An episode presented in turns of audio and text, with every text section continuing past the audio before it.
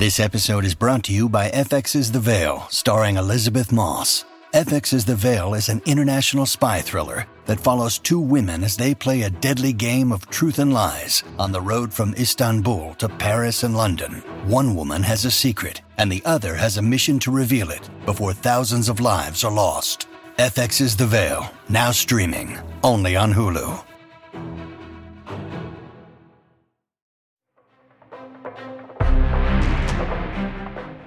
I'm Aaron Sagers, and this is Talking Strange.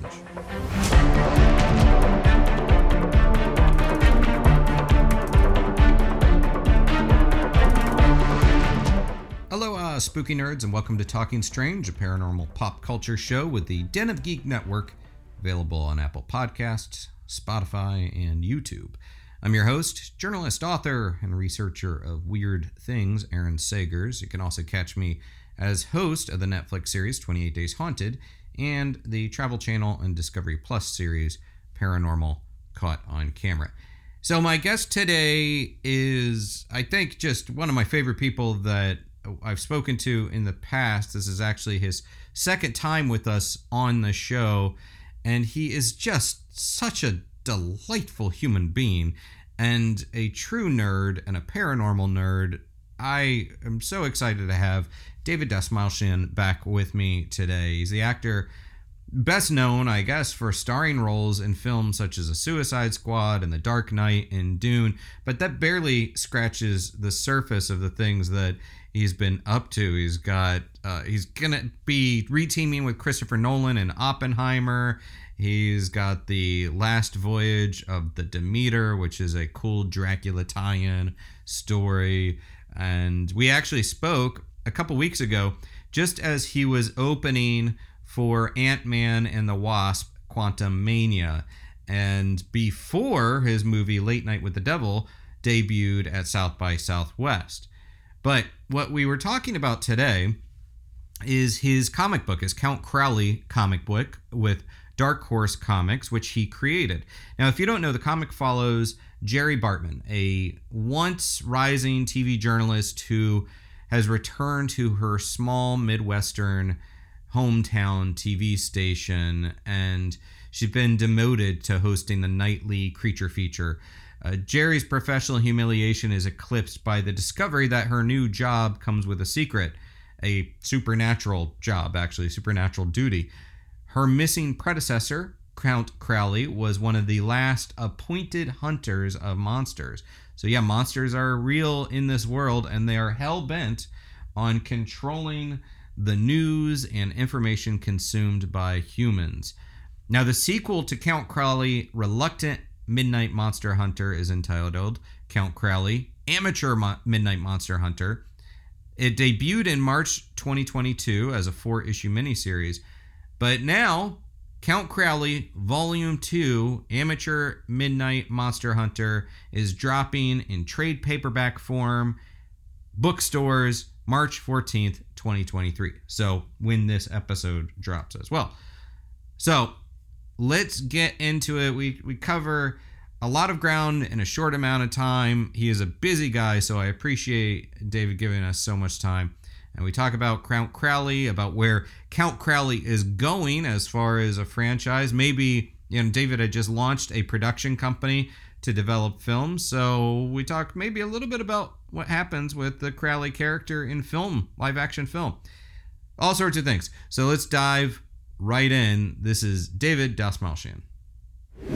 So, I mean, the first question I have for you is well, uh, the first statement I have for you is just congratulations on everything, man. It's thanks, man. always Congratulations so to you. You've been accomplishing you. and achieving so much, and I think we're both two guys who uh, are just dyed in the wool uh, nerds and geeks and love genre and love uh, paranormal and love um, sci-fi and monsters and all these things. So it's I think we're both living the dream. Am I right? Very much so. I mean, as far as like, there is this joy in seeing creators succeed and, and emerge and succeed where they clearly came from it uh, from an honest place. You know, like traveling back in time and talking talking to the ten year old uh, nerdy self of Aaron or David, saying like, "Hey, man, this is gonna be you." It's nice to see when that happens. It's the best. That's what is so cool about seeing something like the James Gunn, um, you know, uh, running DC right now with Peter Safran. Knowing, you know, as long as I've known James, I've always known. excuse me. Um, God I've always known since he was a boy, the guy, you know, was lost in the pages of DC Comics and dreaming about what to do with them.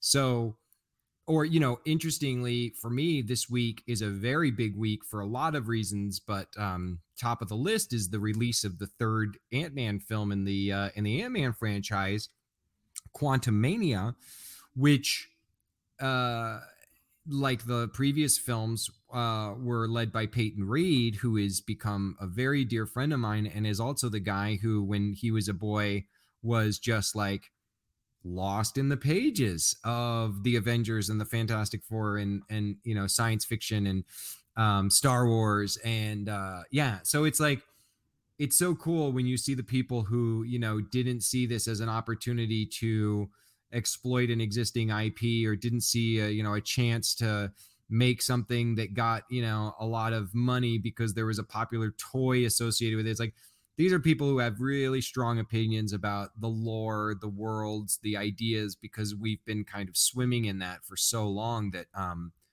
I'm sure everybody that watches, you know, your show, everyone who who who consumes your your your output uh, feels the exact same way. So like, you guys get it, you get it, you get how crazy it is for me.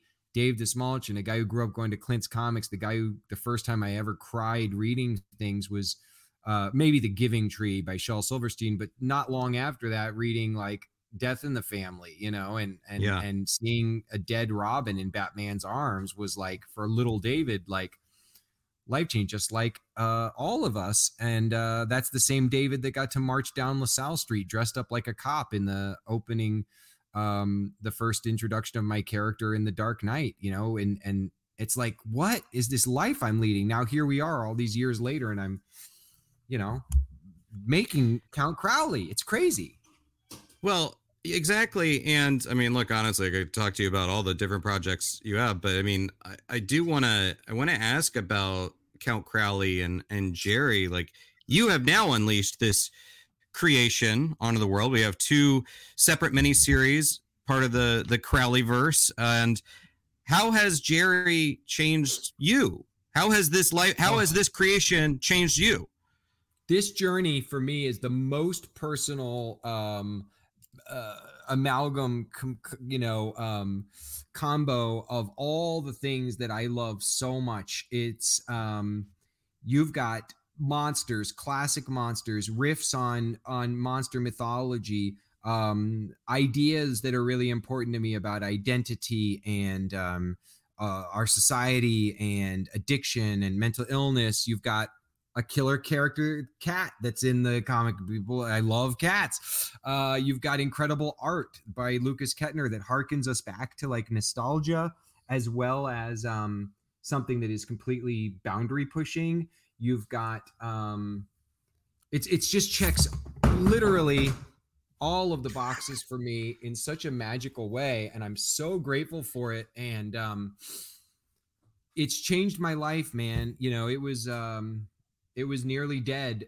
going as we were entering the pandemic. I got the dreaded call from dark horse that like count crowley needed to be shelved and i was devastated. And uh and by a miracle you know and not giving up i just kept working and writing and we were able to get the band back together. And volume two is more successful than ever. And now volume two trade paperback which for anybody that's watching this who doesn't know although i'm sure everyone does trade paperback is the newest version of the graphic novel of the most recent issues of the series uh, it's a great way to get all of this new chapter of the story and learn who jerri is and um, it's a beautiful book i just got to hold it in my hands for the first time the other day we had a book release party at a incredible comic shop in LA called um, Revenge of, um, and uh, it was such a dream, dude. All my friends and family were there. There was also just a bunch of fans of the book who wanted to come and get a copy and get it autographed, and uh, there was cake, there was pinball, there was you name it. It was great. Yeah. There was Steve Agee. It was a blast. Yeah, it makes me think I really need to move out to LA because I know that comic shop. Well, and just come uh, visit, man. Yeah, isn't it amazing? You've been in there, right? yeah, yeah, it's and it's it's every it's definitely it's the kind of new comic shop that when I was a kid, a lot of my comic book, comic book shops were uh, going to a flea market or the very kind of small, poorly lit comic shop. So now we've entered this era of the big, well lit, lots of collectibles and everything. Still magical and gor- gorgeous, you know, just in a different way than than the the hallowed halls that that I grew up in.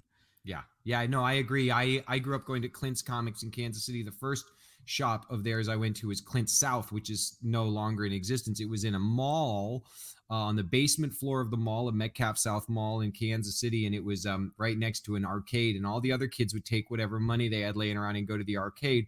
And I I liked video games, but I forget it. I would save every quarter I had to be able to go into Clint's next door, and it was just lo- row after row of long boxes, couple of you know dudes smoking cigarettes and playing d&d behind the counter is like a totally different world. And now the comic shops that we that we see and know and love uh the the modern ones i i love places like you know uh, revenge of or you know oh my god there's so many cool new shops from wilmington north carolina new york city to you know uh la but something about the old school shops still touch my heart uh and i love I love the fact like Clint's comics in Kansas City really hasn't changed at all in the years since uh and um going back there when I can to KC and seeing a comic with my name on it on the wall is mind blowing. Yeah. Well, do you have what okay, well let's back up a little bit because you were working on the second series during the pandemic that did give oddly enough give you time to work on it. How do you think that this uh the amateur as opposed to uh reluctant how has this stepped it up story wise and also art wise but of course uh lukas did an incredible job how did Boy, the second he. one step up Best best work of his career, I believe. Um the book gets I, I believe my writing continues to improve. I, I like to think so, at least. I think that we give more opportunities for the characters to go further than ever before in the new volume. And the violence, the stakes are way higher. Um, the gore, the stakes are way higher, but also like the emotional stakes and something about the difference between being reluctant as opposed to being amateur. And for anyone who reads the book, you'll see that a constant metaphor in there isn't just the monsters in the world, the monster within Jerri, which tends to be her worst enemy, is herself, her self loathing, her doubt, her insecurities, her shame, her addiction. Um, and so, as an amateur entering this new reality of trying to figure out how she could possibly live without um, alcohol and drugs and how to like take care of herself, she's an amateur. You're like tiptoeing into these first uh, lessons to be learned about um, surrendering yourself, admitting that you're powerless, um, which is really hard for any of us to do.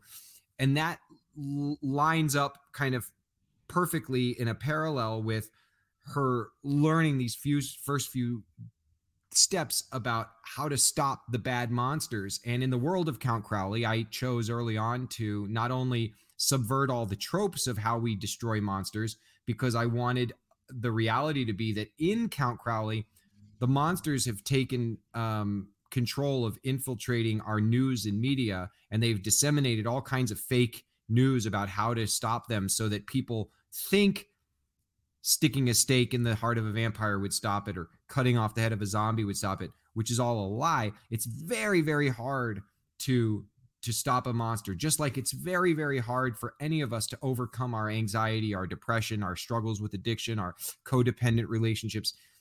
In movies and comic books sometimes it's oversimplified. Like you could just cut a thing's head off or just shoot a thing through. It's it, it's never that easy. So i wanted it to be so hard for jerri. So as an amateur she's learning ex- like the first few things she's learning about how to stop a monster a bad monster that's trying to kill her it's like it's way harder than she ever bargained for and it's not like it was on tv and um and that right there was the gateway to all kinds of fun storytelling and i think um i think just in the single issues we were getting this crazy response uh from readers so now i'm i'm so excited that it's in trade form it's this beautiful graphic novel so uh people who haven't gotten to read the single issues or the fans of the single issues who want to see the graphic novel because it has all kind of bonus material and art that we've never published before and all kinds of secrets um i just think it's it's like taking the le- the gamemanship from level you know 10 to level 400 it's crazy the leap we made with the new book and lukas look at that shit man. Look at that. Like that guy is no i love it I love that. It's a gorgeous image. The AA and, coins on the eye. Yeah. I was like, dude, you're a genius. That was not my idea. That was all Lukas. When you need mealtime inspiration, it's worth shopping Kroger, where you'll find over 30,000 mouthwatering choices that excite your inner foodie. And no matter what tasty choice you make, you'll enjoy our everyday low prices, plus extra ways to save, like digital coupons worth over $600 each week. You can also save up to $1 off per gallon at the pump with fuel points. More savings and more inspiring flavors make shopping Kroger worth it every time. Kroger, fresh for everyone. Fuel restrictions apply. Well, the this character first off i mean it's this is an obvious question. I don't know if you can answer it but it would seem like reluctant to amateur professional might be next. Can you say can you announce anything? You, i haven't announced i haven't announced. I am very excited to tell you and i can tell you uh we will be announcing soon. If you when you get to the end of volume two you will see um there is a tease of what's to come I will say thank you, thank you to everybody who is watching this right now who has bought Count Crowley because over the pandemic, there was a lot of people, I guess, looking for stuff to read or whatever, and it just seemed like our um, Count Crowley Volume One trades went out of print. I mean, it, it sold out, and so Volume Two has done very well, and people continue to get the book and follow the book. So now we're at a place where um, more more is is in the works and uh, that title, as you can imagine, is so important to me. Count Crowley, blank, Midnight Monster Hunter. I actually love the idea of getting suggestions too. So anybody who's watching this that wants to uh, to send us your thoughts on what you think the next iteration should be, uh, our Instagram, my my my friend Brandon Shifley uh, is great. He does the Instagram for Count Crowley, and I constantly am communicating with him and helping with that. And he uh he always gets really great comments on our page. I read all of them. I, I always look at what people are writing there. So I, I want some good suggestions for the next count crowley. Does it with with jerri she has this taste of power. Power can be very seductive. Is there a danger in being a monster hunter becoming a different kind of addiction? Yes. That's a great question. No one's ever asked me that before aaron and it's the absolute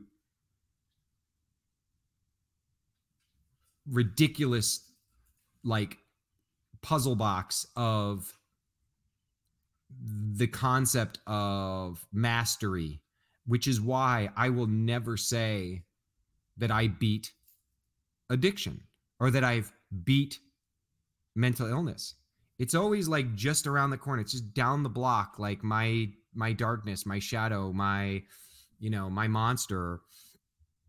And as soon as you think you know everything about a thing, as soon as you think you've got your enemy beat, as soon as you're, you know, basking in the oasis of victory, it's when you're the most vulnerable. It's when your Achilles heel is exposed. It's when your breastplate is is laid down for polishing and victory, you know, celebrations. That's when the snipers up in the trees take you out. And Jerri's going to have to learn that the hard way. And you're going to see that yeah. in volume two. Uh, I think we should be able to celebrate our victories. That's not a, a, sin. It's not it's not evil or it's not, you know, selfish of us to accomplish something and want to pat ourselves on the back. In recovery for me, it meant a lot when I was getting my 30-day coin of sobriety, my 60-day coin, my 90-day, my 1 year, my 5 year. Those are great moments. You should pat yourself on the back, but what you cannot do is go, "Nah, nah, look what I got. I am the master now" because it happens. You'd be amazed how many times I would go into like an AA meeting and there's somebody sitting there with five, ten years of recovery under their belt who just thinks they know everything about everything. They're a boss and they're bossy and uh, judgmental. And it's a dangerous place to exist. And I think Jerri's going to have to learn some very hard lessons about that, as will another character in the story. And again, when you get to the end of volume two, I think your mind's hopefully, if I did my job right, your jaw will be on the floor and your eyes will be full of tears. I yeah it. I didn't like it. it upset me. I did, yeah. yes, but the uh, but to your other point, yeah, to quote a wise smuggler, uh, great kid, don't get cocky. You know, that's uh, yes, exactly, yeah, so, exactly. Although you, that guy who who said that quote was the cockiest of them all. right. I, I, I don't want to take away too much from Crowley, but I am so insanely curious about Late Night with the Devil, which I might be seeing you at South by Southwest. Are you I, going to Austin? I I will be, yes. And um, let me know if you need a moderator. Uh, but the what I love about what I know about the concept is there is a rich tradition of late night hosts dipping into the supernatural. Like Hans Holzer was on Carson and Merv Griffin, and then Groucho Marx had a ghost hunter on You Bet Your Life, and yep. uh, the Ed and Lorraine Warren would show up on these. So these things would happen. All that Betty and Barney Hill, the famous abductees, yes, they were absolutely. on. So Letterman, they were on all that. Yeah, yeah. So explain to me for you heading into this, because I know you also serve as an EP on it why the occult and exorcism and late night talk show uh, provides such a rich territory and an unholy marriage.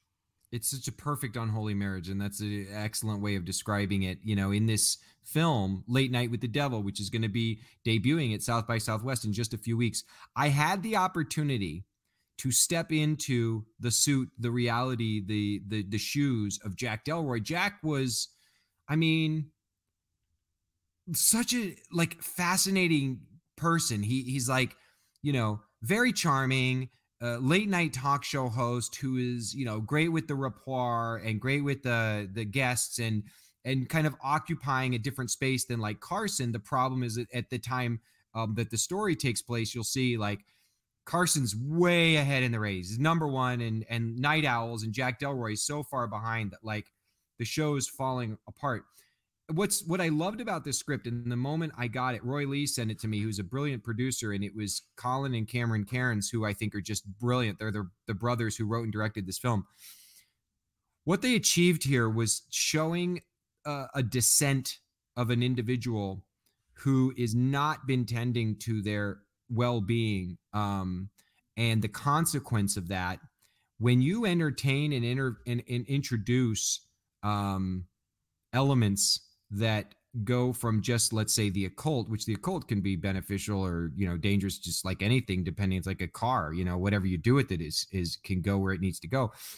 When you're when you're messing with things though beyond um, the realm of human understanding and that bridge between psychology psychiatry and the supernatural or whatever people want to call it um, it's really dangerous uh, when it's exploited for entertainment, which is exactly what Jack Delroy did, and it's exactly what happened. So basically, for anybody who's you know this is this is it's really dark and and kind of amazing, but you know here's this guy who's he knows he's going to get canceled, so he's like, what can I do to boost the ratings of my show? And he had recently suffered um, a really devastating loss. You know, his wife had had cancer. He had just only cared about his show and like his job so much so that he just kind of blocked everything else out, which we all can do. He also was drinking and not dealing and processing with the grief and the trauma. And and then in this sad kind of desperate attempt to save his show, he was willing to push boundaries that you should not push in privacy, let alone in front of a studio audience, you know? So I can't wait for people to see the movie. I can't wait for you to see it, knowing what your love of you know all these things is. But what I had the opportunity to do is tell this story and become this guy who, every step of the way, he really started to lose his tether on what was going on. And when you when you see what ultimately ended up happening um, during that that show and the way that the guys brought it to life, it's like holy shit and thank you for acknowledging i am an ep on the show i this is actually the first feature film that will have my banner um uh connected to it as a co-production company my good films which just launched this uh, past month um, very excited about. We have a bunch of really cool projects coming down the pipeline, but it's the space where I want to wrestle with big ideas and difficult questions and complex characters all through the lens of genre. So horror, sci-fi, and superhero stories, which I know you care about. And I and as we've talked about before, there's so much space in that in that world where you can go just let's have a blast and let's have a splatter fun slasher B movie. I love those. I love, you know, big giant monster epics, but I also love like complicated character dramas about either real people or um or not who are existing in a space that we would classify as horror. Um what that means anymore is now being revolutionized, right? Yeah. Well, I mean, I I know we're getting uh the flag, uh, and I, yeah, I yeah, need yeah. to wrap up, but let me just ask. Yeah, I mean, because of that, congrats on Good Fiend Films. Definitely Thank excited you. to see what you're going to do with it. But the very obvious question is, Count Crowley, the movie, is it? Uh, are you already working on a script with it? Is there already plans for this? Um, there are some incredibly gifted and talented people who know much more than I do about the realms of film and television who have been climbing aboard the Count Crowley rocket ship. Uh, my dream for Count Crowley has always been I, I I envisioned Jerri's journey as one that would translate really well to serialized television. Um, and I can tell you that there are some really amazing uh, people who uh, love the comic and understand the comic and know what we're doing with the comic who are helping us figure out the um, architecture of the bridge that goes from comic to screen. Um, to me it will always be both um, you know a journey about the individual and their relationship to the people that they love and um and how important it is for those of us um which is all of us who struggle to learn how to take care of ourselves our mental health um our our journey of wellness um but it's also going to be a love loving tribute. I can't imagine when i get to see like it on a screen because i used to watch my horror host crematia mortem in kansas city on tv and her incredible presence to me as a kid. I love the idea of Jerri getting to be this big presence for uh, young and old people like me. yeah. Great. No, uh, I and great answer. Even though I I know you can't say anything, but that was still a good yeah. answer. No, we're, but, we're I promise yeah. you, it's it's it's it's exciting. And and I mean seriously, dude, thank you for um for doing what you do. Uh, I love what you cover, and I think you've got great, uh, you know, definitely a wide range, and and and I, I love especially your fascination with the esoteric and um and the the the unexplained. So thanks for um thanks for being a champion of Crowley. It means a lot to me, and uh, we have a lot more projects coming down the pipeline. In in you know, late night with the devil. Then we got Boston Strangler coming out in March um, the Boogeyman in June, and then many more cool projects after that. So uh, let's do this. Demeter, again, like, man, very soon. Yeah, Demeter. Let's we gotta talk, talk about Demeter. Yeah, love that. Hopefully, I'll see you in uh, South by. Uh, also, uh, hit me yes, up. Please connect my PR team. Let them know you're going to be there. If you're doing any uh, streaming events or if you're doing any press, um, I'm sure I'll be talking to you there. And I can't fucking wait for you to see the movie, dude. Look forward to it, dude. Uh, congratulations. I look forward to talking to you soon, David. Have a good one, man. Thanks, buddy. Bye, everybody. And that was my guest, David Dastmalchian. And once again, just such a such a treat to have him back on the show. I'm glad that he's become a friend of our show. And Count Crowley, Volume 2, Amateur Midnight Monster Hunter, drops in trade paperback form on bookstores March 14th, 2023. Right now, in fact, if you're listening to this episode on the day that it comes out. And meanwhile, this has been Talking Strange. If you have stories you'd like to share, the strange and unusual, email us at talkingstrange at denofgeek.com. I'm Aaron Sagers, and until next time, be kind, stay spooky, and keep it weird. Talking Strange is a part of the Den of Geek network, available wherever you listen to other podcasts. If you like what we're doing, share Talking Strange with your friends and fellow spooky nerds. And please subscribe, rate, and leave a nice review. If you have a strange or paranormal story you would like to share with us, please email talkingstrange at denofgeek.com for a chance to have it read on a future episode. For video episodes of Talking Strange, check out twitch.tv slash denofgeektv and youtube.com slash denofgeekus. And please follow at TalkStrangePod on Twitter and at Aaron Sagers on Twitter, Instagram, and Patreon for more paranormal pop culture content.